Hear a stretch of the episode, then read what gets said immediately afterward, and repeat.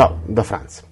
Allora, esistono in natura dei valori soglia sotto i quali alcune reazioni chimiche, biochimiche, elettriche o fisiologiche non possono avvenire. Sono dei valori limite, diciamo, ehm, fissi. No? Per esempio, sotto i 100 gradi l'acqua non bolle, oppure, so, sotto la velocità del suono non esiste il bansonico, o ancora sotto un certo potenziale d'azione le cellule nervose non invertono la polarità elettrica, quindi non funzionano un sacco di cose, e così via. Questi valori esistono, no? sono precisi, sono anche molto precisi per quanto riguarda i fenomeni naturali ordinari, se vogliamo chiamarli così. Però esiste anche un altro valore di soglia che è quello sotto il quale una qualunque pratica energetica non è efficace.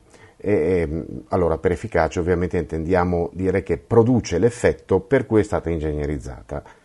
Ovviamente il termine non è, non è affatto casuale. Allora, in ambito di tecnologia interiore esistono migliaia, ma proprio migliaia, di tecniche energetiche correlate al respiro, alla circolazione dell'energia, a determinati movimenti, suoni, un sacco di altre cose. Molte di queste tecniche sono note eh, anche alla gran parte delle persone, grazie all'opera e, a, e alla generosità, direi, di, di, personaggi come Yogananda o Sri Yukteswar, che hanno regalato al mondo delle tecniche incredibili eh, come quelle conosciute sotto il nome di Kriya Yoga, per esempio, oppure grazie agli insegnamenti di altri maestri che hanno diffuso nel mondo le loro tecniche, che si possono oggi trovare anche su, su, su testi sacri o altri testi. Allora, nessuna, ma nessuna di queste tecniche ha successo, o meglio, è efficace, se non viene praticata per il tempo e con la costanza e la frequenza necessaria. Anche per le tecniche energetiche esiste un livello di soglia sotto il quale il praticante ottiene sì dei benefici, è ovvio, ma non quelli che potrebbe dal momento in cui la tecnica inizia davvero ad agire, a fare il suo lavoro.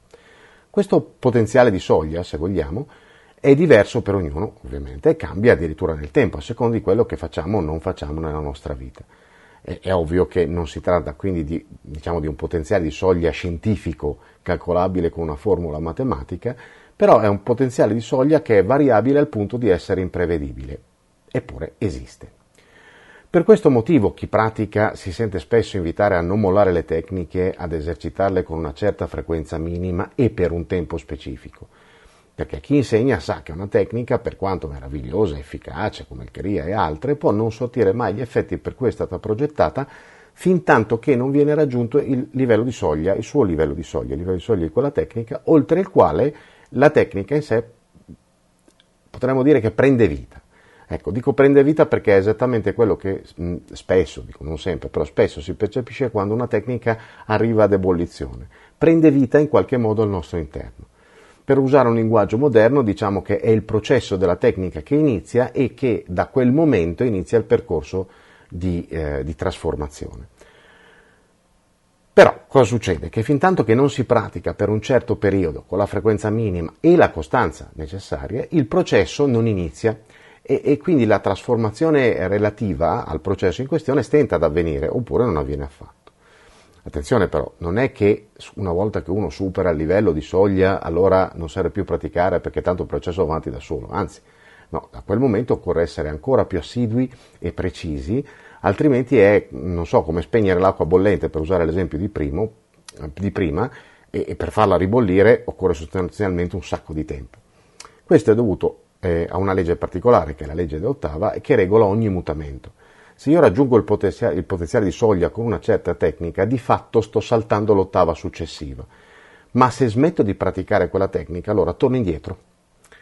Torno indietro a prima del salto d'ottava e dato che per eseguirlo nuovamente mi occorrerà la stessa energia, dovrò aspettare di averla accumulata di nuovo, però questo è un altro discorso. Diciamo che solo al successivo passaggio di ottava potrò essere abbastanza certo che in caso di cessazione della pratica o di qualcosa del genere non scivolerò al livello ancora precedente. Eh, di solito quando si salta l'ottava successiva al massimo si ritorna a quella precedente, a meno che non si cada sufficientemente preda dell'illusione o di qualche altro accidente materiale, nel qual caso, trascorso un certo periodo di tempo, si rischia davvero che ogni processo, ogni processo si arresti. Però anche in questo caso gli eventuali cambiamenti prodotti difficilmente regrediranno se non in, completo, in caso di completo e totale rincoglionimento e credetemi può succedere anche ai migliori.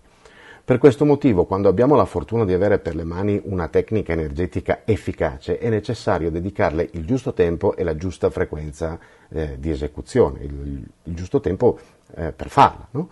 In caso contrario, infatti, staremo eh, semplicemente riscaldando il cuscino su cui siamo seduti. Ci si vede in giro. Benvenuti su Franz canale video e podcast. Trovate questo contenuto e tanti altri su franzblog.tv in versione scritta, video e audio.